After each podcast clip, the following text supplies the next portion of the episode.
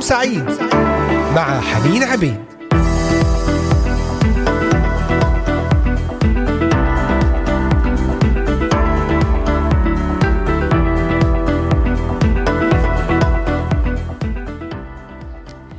وسهلا بكم أحبائي المستمعين في هذا اللقاء الجديد والأسبوع الجديد السادس من شهر مارس آذار عام 2023 اليوم الاثنين والساعة الواحدة وثمان دقائق. بتوقيت القدس من هنا من إذاعة صوت الأمل. أجمل وأطيب التحيات معكم على الهواء مباشرة حنين عبيد. أرحب وأحيي كل مستمعينا أينما كنتم من مختلف بلدان الشرق الأوسط بلدان أوروبا كندا أمريكا أستراليا. أحبائي في الأراضي المقدسة أهلا بكم. متابعينا عبر صفحة الفيسبوك أهلا بكم جميعا. تواصلوا معنا شاركونا بطلبات بأفكار صلاة وبتأملات أو بأي أمور تودون طلبها إن كانت ترنيمة أو صلاه أو أي أمر معين. نرحب بكم بكل سرور. شاركونا بطلبات صلاة. نؤمن ونصلي أن الرب يلمس يقدر يستطيع أن يشفي يستطيع أن يسدد كل احتياج إن كان مادي إن كان جسدي لشفاء من أي مرض معين إن كان نفسي تعزية من حزن من ضيق الرب قادر. موضوع حديثنا في هذا اليوم ضمن حلقة نهاركم سعيد عن أضبط أقوال فمك. أضبط أقوال فمك. المزمور المئة والتاسع عشر يتكلم عن شريعة الرب يتكلم عن كلمة الرب. تعالوا نقرأ بعض الآيات منه. المزمور المئة والتاسع عشر من الآية الأولى. وهي آيات لموضوع حديثنا اليوم. المزمور المئة والتاسع عشر أطول مزمور في الكتاب المقدس وهو الذي يقسم الكتاب المقدس إلى نصفين. يفصل بين العهد القديم والعهد الجديد وكل حرف في أعلى المزمور هي الحرف الذي يبدأ به أول كلمة في المزمور. المزمور المئة والتاسع عشر يقول طوبى للكاملين طريقا السالكين في شريعة الرب.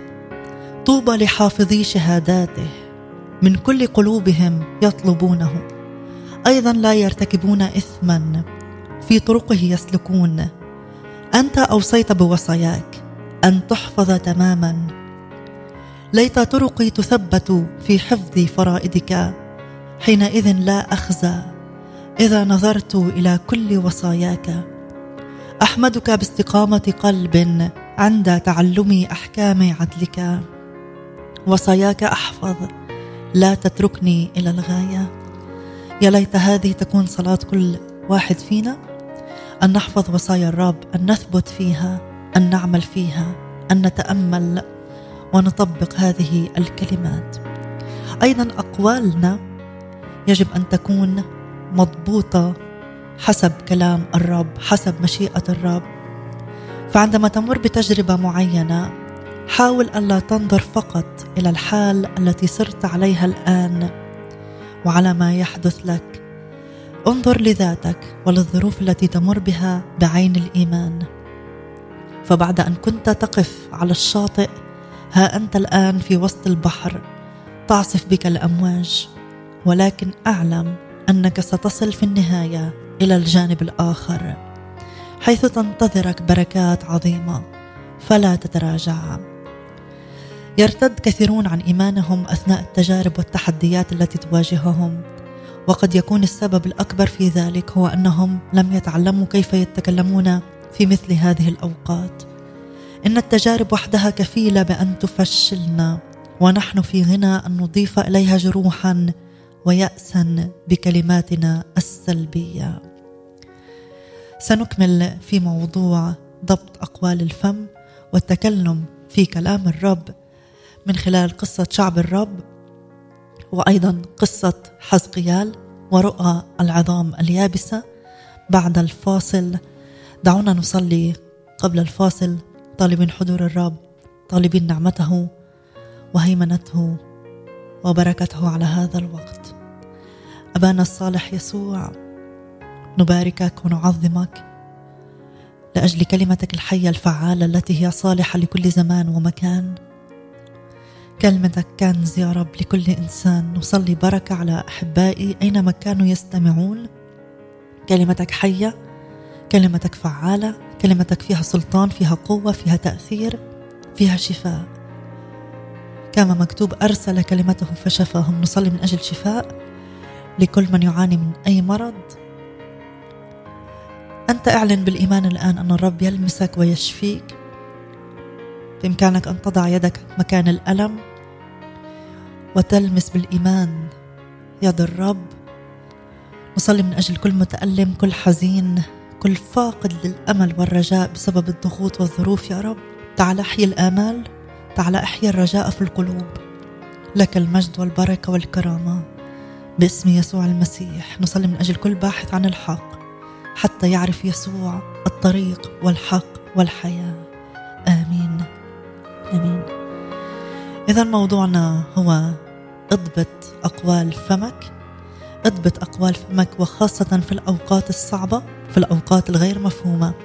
شاركونا بالتعليقات والأفكار وطلبات الصلاة على صفحة الفيسبوك. تعالوا نخرج إلى فاصل ونعود ونكمل وإياكم. كنت ميتا والآن أنت حي. أسد غالب أسد صافر. كنت ميتا والآن أنت حي. أسد غالب أسد صافر.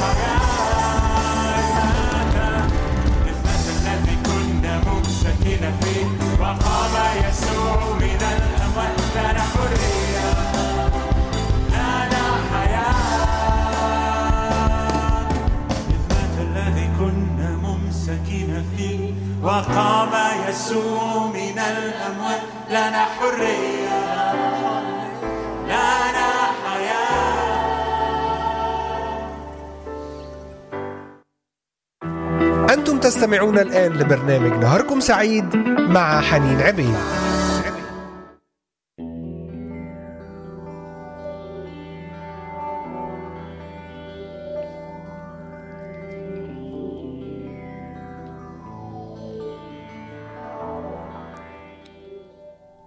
إذ مات الذي كنا ممسكين فيه وقام يسوع من الأموات لنا حرية لنا حياة.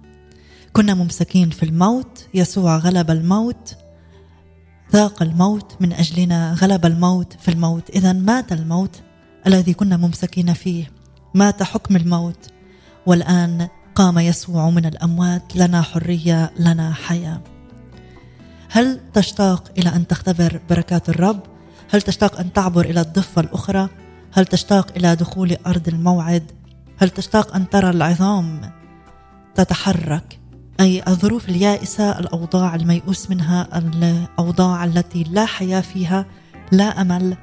تحتاج أن تتكلم بلغة الإيمان بلغة الحياة.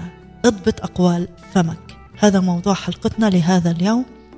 وقرأنا الآيات من مزمور المئة والتاسع عشر. طوبى للكاملين طريقا. السالكين في شريعة الرب. الذين يسلكون بشريعة الرب مشيئة الرب المعلنة والذين يتحدثون فيها والذين يؤمنون فيها. فيجب أن نضبط أقوالنا لتكون بحسب مشيئة الرب. فعندما نمر في تجربة معينة لا ننظر إلى الحالة التي صرنا عليها الآن لكن ننظر بعيون الإيمان. نتكلم بعيون الإيمان. نحتاج أن نغير لغتنا عندما نمر في ظروف مفشلة. صعبة أمر الرب شعبه أن يقدموا ذبائحهم ومقدساتهم له قائلين لم نأكل منه في حزننا ما معنى هذه الآية؟ في بعض الأحيان يأكل الناس عشورهم بمعنى لا يقدمونها في وقت الضيق والأمور العصيبة ويحتفظون بها بدلا من أن يعطوها للرب وبالتالي يرتدون عن تقديم عطاياهم للرب لماذا يحدث هذا؟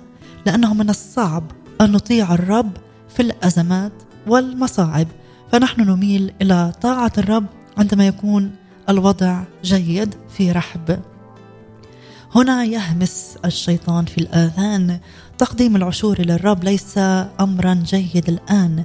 لماذا لا تحتفظ بكل ما تستطيع الحصول عليه بدلا من التبرع فيه؟ وهنا يجب أن يعبر لساننا أو يبدأ لساننا في التعبير عن الحالة الراهنة قائلا لقد ساءت الأحوال جدا. من الأفضل أن أستغل هذا المبلغ في تسديد احتياجاتي طالما أنه لا يوجد من يقدم لي يد المساعدة. مثل الزارع الذي رواه يسوع في إنجيل مرقس الأصحاح الرابع. يشير إلى التربة أو الحالة المختلفة لقلب الإنسان الذي يقبل كلمة الله. في الآية السابعة عشر يقول أن البذار وقعت في أماكن محجرة. ليس لهم أصل في ذواتهم بل هم إلى حين فبعد ذلك إذا حدث ضيق أو اضطهاد من أجل الكلمة فللوقت يعثرون. في أوقات الضيق والاضطهاد يرتد كثيرون. ولهذا يوصينا الرب يسوع أن نتشجع ونتشدد في الأوقات هذه لأنه غلب العالم. كما سمعنا في الترنيمة غلبت الموت في القيامة. قد كلمتكم بهذا ليكون لكم في سلام. في العالم سيكون لكم ضيق لكن ثقوا أنا قد غلبت العالم. آمين آمين آمين. هو غلب العالم هو غلب إبليس وأجناده. لا تخف لا تقلق الرب يهتم بك الرب يرى احتياجاتك. ماذا عن حسقيال الذي رأى بقعة ملآن عظاما؟ وقال له الرب يا ابن آدم أتحيا هذه العظام؟ سنتكلم عنها وأهمية التنبؤ بالفم بعد هذا الفاصل. وحدك نور الأنوار ابقوا معنا. وحدك نور الأنوار وحدك بر الأبرار وحدك طهر الأطهار. يا إلهي يسوع البار. وحدك نور الأنوار وحدك بر الأبرار وحدك طهر الأطهار. يا إلهي يسوع البار وحدك رب القوات وحدك ضي السماوات والكل المخلوقات. انت الحياة يا يسوع وحدك رب القوات وحدك ضي السماوات والكل المخلوقات انت الحياة يا يسوع وحدك نور الأنوار وحدك بر وحدك طهر الأطهار.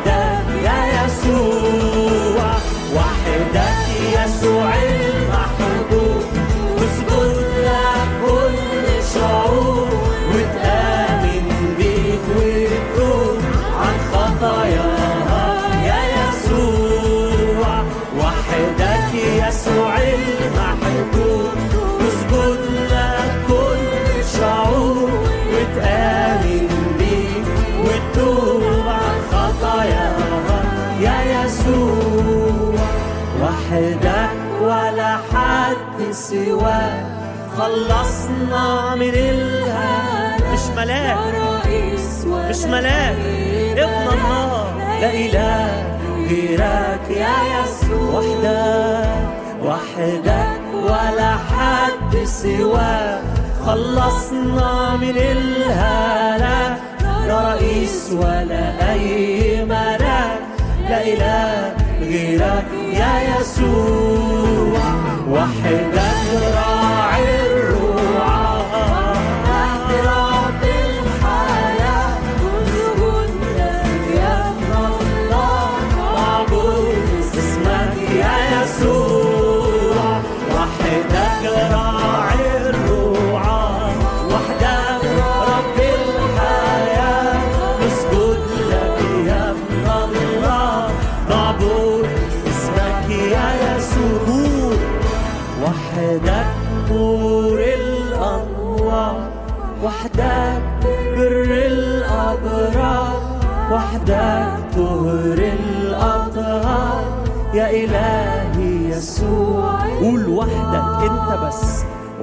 وحدك نور الأنوار وحدك بر الأبرار وحدك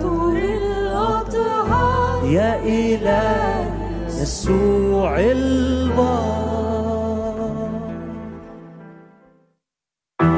أنتم تستمعون الآن لبرنامج نهاركم سعيد مع حنين عبيد.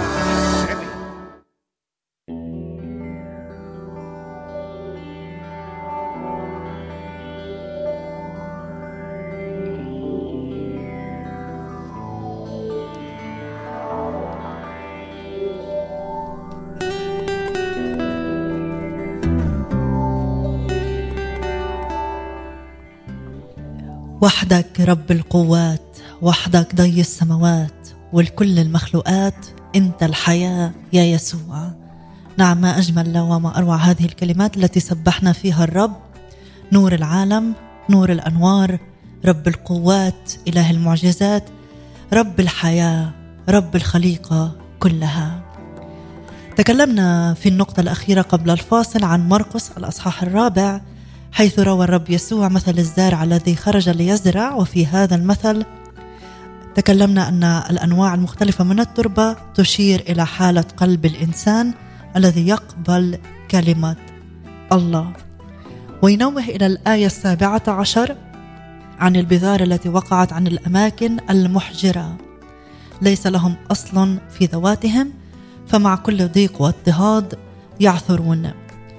الرب في أوقات الضيق والاضطهاد لا يريدنا أن نكون ككثيرين نرتد ولكن أن نتشدد ونتشجع. لماذا؟ لأنه غلب العالم. وأتى ليكون لنا فيه سلام.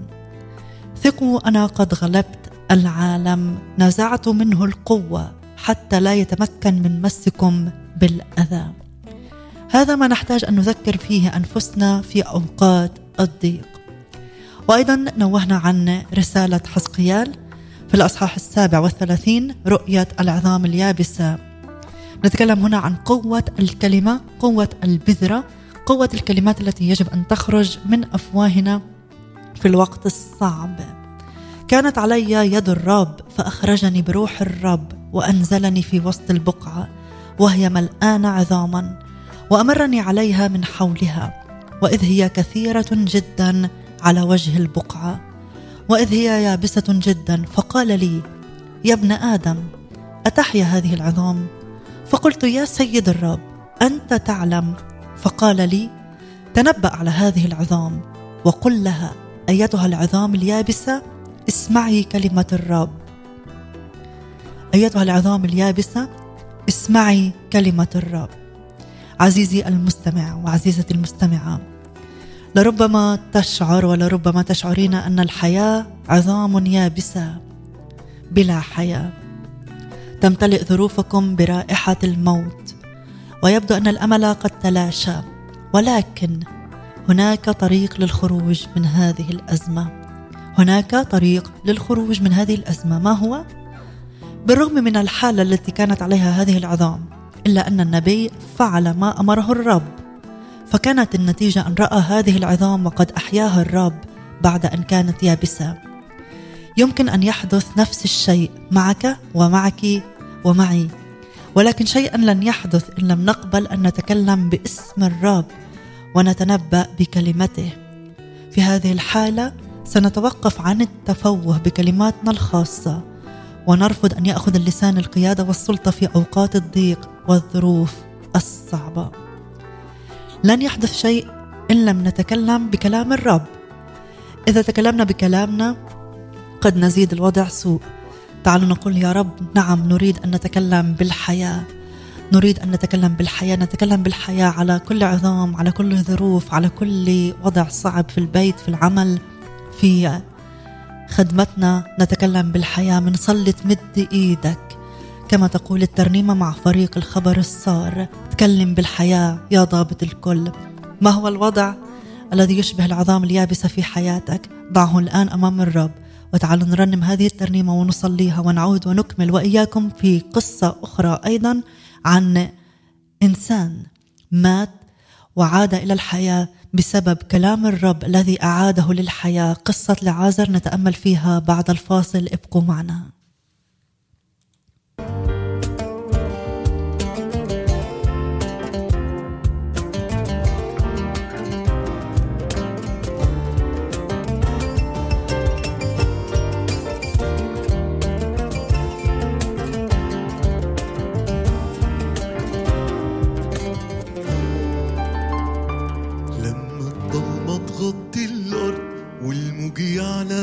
وملوش حد لما زئير الشر يزيد بالتهديد.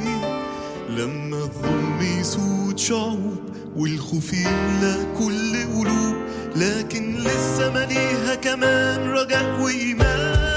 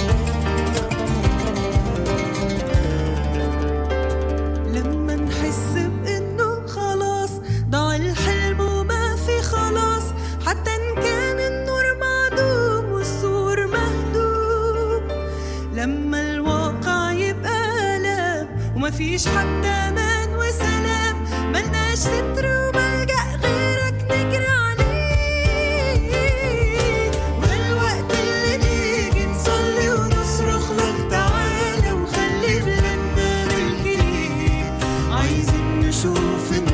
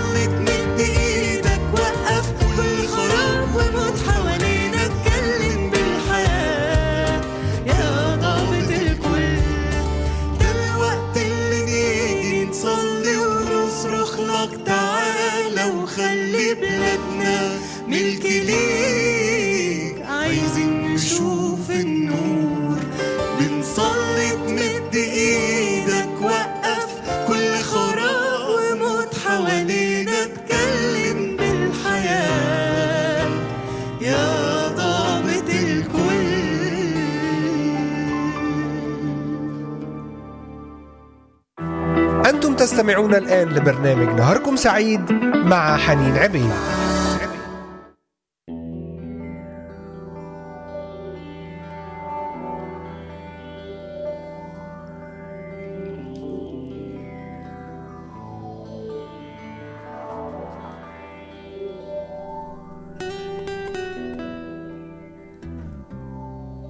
لعازر هلم خارجا.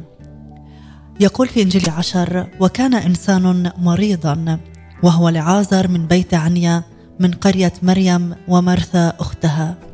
وكانت مريم التي كان لعازر أخوها مريضا هي التي دهنت, دهنت الرب بطيب ومسحت رجليه بشعرها. فأرسلت الأختان إليه قائلتين يا سيد هو الذي تحبه مريض. هذه القصة في إنجيل يوحنا الأصحاح الحادي عشر قصة مرض وموت لعازر. يخبرنا بأن بوصول يسوع إلى مكان الحادث كان قد مر على موت لعازر أربعة أيام. وعندما ذهبت مرثا للقائه قالت يا سيد لو كنت ها هنا لم يمت أخي وهو نفس ما قالته مريم. احبائي نحن كثيرا ما نختبر مثل هذه المشاعر ونقول إنه لو تدخل الرب في الأمر قبل ذلك الوقت بقليل. لما ساءت الأمور إلى هذا الحد. وربما شعر التلاميذ أن ظروفهم ستكون أفضل حالا لو لم يكن يسوع نائما في ذلك الوقت عندما هبت العاصفة حدث نوء ريح عاصف. نرى في إنجيل يوحنا كيف تعامل يسوع مع كلمات الأختين اليائستين. قال لها يسوع سيقوم أخوك. قالت له مرثا أنا أعلم أنه سيقوم في القيامة في اليوم الأخير. قال لها يسوع أنا هو القيامة والحياة. من آمن بي بمعنى وثق في واتكل علي ولو مات سيحيا. نعلم جميعا نهاية القصة. لقد دعا يسوع لعازر الذي كان ميتا لمدة أربعة أيام أن يخرج من القبر فخرج وكأن شيئا لم يكن. فإن استطاع يسوع أن يقيم الموتى فمن المؤكد أنه يستطيع أن يبث الحياة في ظروف حياتنا أيضا. أحبائي نعم إلهنا إله الحياة إلهنا إله الحياة. ويتضح لنا من قصة لعازر ومن تجربة حزقيال مع العظام اليابسة أنه مهما مهما ساءت الأمور يوجد طريق للنجاة. يوجد الرب طريقا للنجاة. تذكر أنه توجد قوانين روحية يجب اتباعها حتى نرى قوة الله الصانعه للمعجزات. يسجل الكتاب المقدس أحدها في قصة نازفة الدم التي سنقرأ الآيات من إنجيل مرقس الأصحاح الخامس الآية الخامسة والعشرين حتى السابعة والعشرين وامرأة بنزف دم منذ اثنتي عشرة سنة وقد تألمت كثيرا من أطباء كثيرين وأنفقت كل ما عندها. ولم تنتفع شيئا بل صارت إلى حال أردأ. لما سمعت بيسوع جاءت في الجمع من وراء ومست ثوبه. سنكمل في قصتها وكيف اختبرت الشفاء وأهمية المبدأ التي نتعلمه من هذه الآيات بعد الفاصل. لنستمع إلى ترنيمة مع سارة معروف ومخلص سعيد بالإيمان. أنا عايش بيك ونعود إليكم أحبائي.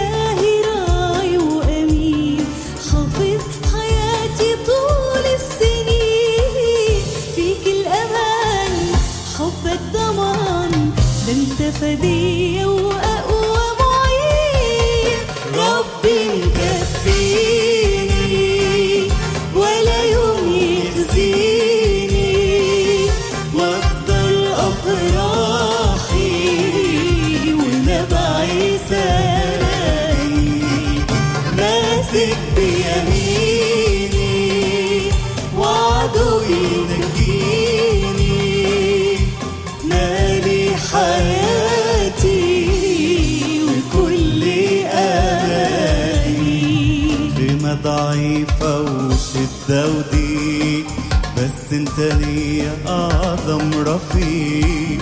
طول المسيرة ليا السنين وليا وعدك كل الطريق.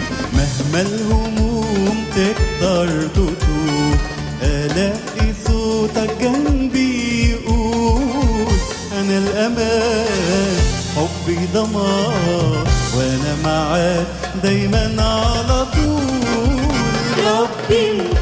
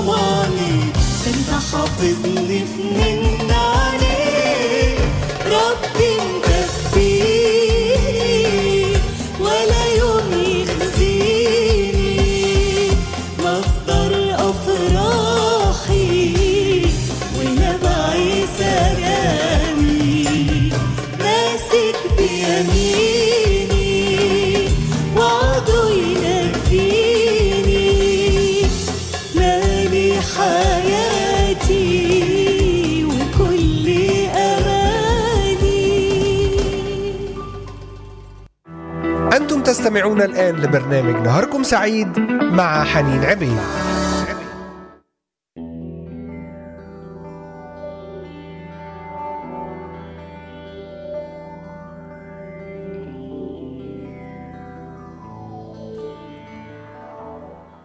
بالإيمان أنا عايش بيك يلي ناقشني على كفيك. هل يكون هذا شعارنا في هذه الأيام أحبائي؟ العالم كله يمر بأزمات وتقلبات. وزلازل وأوبئة وحروب مجاعات احتياجات. هل نتمسك بالرب بالإيمان؟ هذه رسالة وجهها لأحبائي المستمعين مهما كان الحال يائس مهما فقدتم الرجاء هو إله الحياة كما تكلمنا في القصص التي أوردناها من العهد القديم. كيف تنبأ حزقيال على العظام. الرب أمره على بقعة يابسة من العظام وقال له تنبأ يا ابن آدم على هذه العظام. أتحيا هذه العظام؟ فتنبأ حزقيال وقامت العظام جيشا عظيما. ولعازر الذي بقي في القبر أربعة أيام. أنتن تحلل. أقامه يسوع. بمعنى خلقه من جديد. خلقه من جديد. هل تمر بظروف هي كالموت؟ يسوع إله المعجزات. امرأة بنزف دم أيضا تكلمنا عنها وقرأنا الآيات من مرقس الأصحاح الخامس.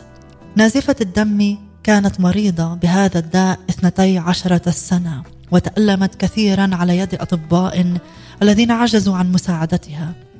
ولا شك أن أفكارا سلبية هاجمتها. وملأت حياتها باليأس. ولابد أن إبليس همس في أذنها مرارا. ما الفائدة بأن تذهب ليسوع؟ ولكنها لم تستسلم بل اخترقت الزحام وتحملت مشقة الوصول لثوب يسوع ولمسته. وعلى الفور نالت الشفاء لأنها قالت لنفسها إن مسست ولو ثيابه شفيت. قالتها لنفسها وكررتها. طول الوقت الذي كانت تسحب فيه ليسوع. فهل تدرك الفكرة من وراء ذلك؟ عزيزي بالرغم من كل ما كانت تشعر به ومهما حاول الآخرون أن يفشلوها وبالرغم من أن المرض استمر اثنتي عشرة سنة وأن الزحام كان يبدو صعب الاختراق إلا أنها نالت الشفاء وتحققت المعجزة. وقال يسوع إن إيمانها هو الذي شفاها. خرجت هذه الكلمات من شفتيها لتعبر عن إيمان قلبها.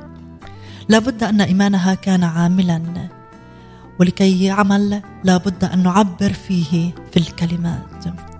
لا تستسلم لا تفقد الأمل استمر في الجري استمر في طلب يسوع حتى تصل وتلمس يسوع وتنال المعجزة. يقول في سفر زكريا الأصحاح التاسع ارجعوا إلى الحصن. يا أسرى الرجاء اليوم أيضا أصرح أني أرد عليك ضعفين. رأينا حتى الآن ثلاثة مواقف صعبة العظام اليابسة التي دبت فيها الحياة ولعازر الذي قام من الأموات والمرأة التي نالت الشفاء. وفي كل من هذه المواقف الصعبة كان يبدو الأمر مستحيلا على الإنسان ولكن عند الله كل شيء مستطاع. وعندما كنا نمر في عاصفة في حياتنا كلنا نمر في عواصف بالطبع. هذه الآية من سفر زكريا رائعة جدا لنتأمل فيها. ارجعوا إلى الحصن مكان الأمان. يا أسر الرجاء اليوم أيضا أصرح أني أرد عليك ضعفين. هذا كنز نرجع إليه في الأوقات الصعبة العصيبة. يا أسر الرجاء حياتنا وأفكارنا وكلماتنا يجب أن تمتلئ بالرجاء. فالرجاء هو الأساس الذي يبنى عليه إيماننا. سنتحدث عنه أكثر بعد الفاصل مع زياد شحادي أشواق للبركة جوانا. ونعود ونكمل وإياكم.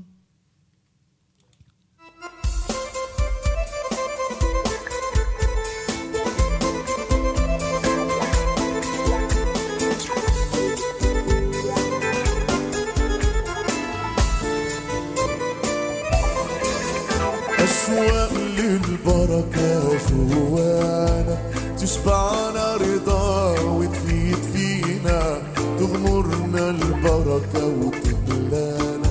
أنهارها تفيد من حوالينا. وبروحك تثمر في حياتنا وتبين ثمر الروح فينا. ونعطش لحياة البركة بالضعف وأكتر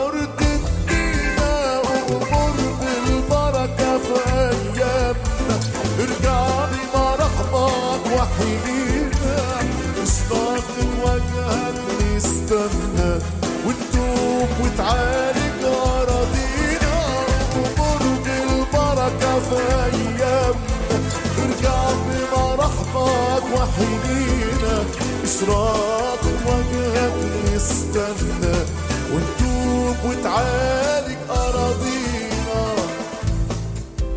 عايزينك تيجي بسلطان تأمر لحياتنا. بحرية نثبت في الحق يحررنا من كل خطية وعبودية. من كذب وباطل لقينا وبروح الحق تنورنا ارسل كلماتك اشفينا اظهر في سلوكنا وغيرنا. أمر بالبركة ايامنا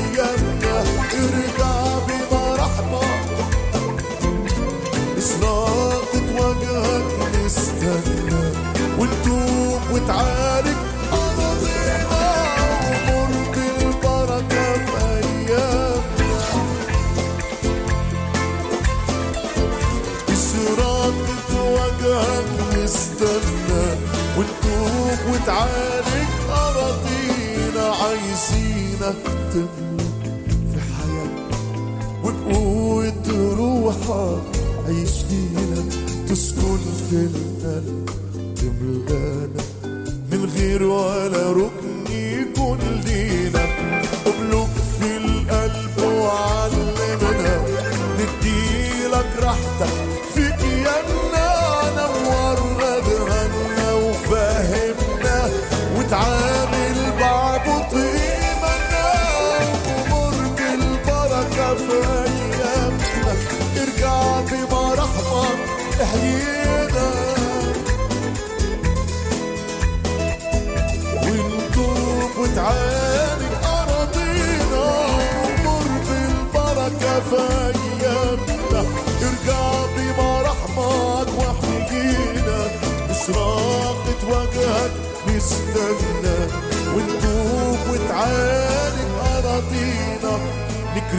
نكرس بكلامك بجسارة نزرع والمجد يكون لاسمك بقوة روحك. حرارة نحصد ونفوس تعرف شخصك. قوينا فنعمل أعمالك تدينا كمان. أعظم نغمة. وحياتنا توافق أفكارك. إيماننا يزيد ومر بالبركة في أيامنا ارجع بمراحمك وحيينا إشراقة وجهك نستنى ونتوب وتعالج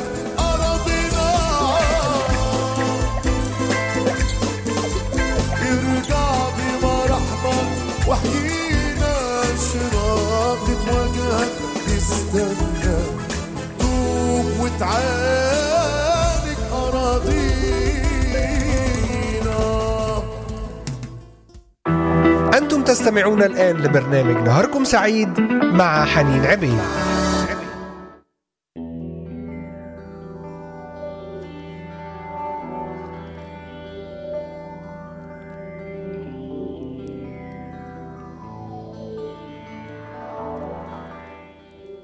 عدنا إليكم أحبائي المستمعين بعد هذه الترنيمة الأكثر من رائعة مع المرنم زياد شحادي أؤمر في البركة في أيامنا. أصلي لأجل بركة في البيوت في العائلات في ثمر البطن في العمل في العلاقات في الزواج. باسم الرب يسوع المسيح بركة في الصحة بركة في كل الأمور. إن أردنا أن تحصل البركة في حياتنا يجب أن نتكلم بالبركة يجب أن نتكلم بالإيمان. رأينا في هذه الحلقة ثلاث مواقف.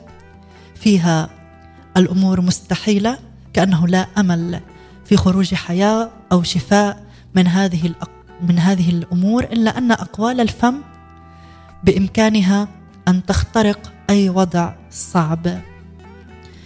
أقوال الفم بإمكانها أن تغير وتؤثر وتخترق أي وضع صعب كما رأينا في قصة حزقيال الأصحاح السابع والثلاثين العظام اليابسة. الرب أمر حزقيال أن يتنبأ على هذه العظام بالحياة. طبعا الموقف غريب. كيف تحيا عظام؟ كيف تقوم؟ كيف تتكون مرة أخرى؟ يكسوها اللحم والعصب. احتاج الأمر إلى إيمان خارق. لن يحدث شيء معنا لن تؤمر البركة في حياتنا أنا وأنت عزيزي المستمع إن لم نتكلم بكلمات الرب. نتوقف عن التكلم بكلماتنا الخاصة ونتكلم بكلمات الرب. ورأينا أيضا قصة لعازر الذي أنتن في القبر أربعة أيام. تحلل. لا أمل في رجوعه للحياة. كان يوجد أمل بحسب رأي الأختين في اليوم الأول الثاني الثالث. لكن اليوم الرابع كلا. لكن يسوع أقامه. لعازر هلم خارجا. أمر في الحياة. تكلم في الحياة. كما تكلم حزقيال في الحياة على العظام. وأيضا نازفة الدم التي أنفقت كل ما عندها كانت تنزف دما وحياتها تستنزف. يوما بعد يوم تقترب إلى الموت. لكن بقيت تكرر في نفسها. إن مسست هدب ثوبه. إن مسست ولو ثيابه شفيت. بقيت تكررها حتى نالت الشفاء.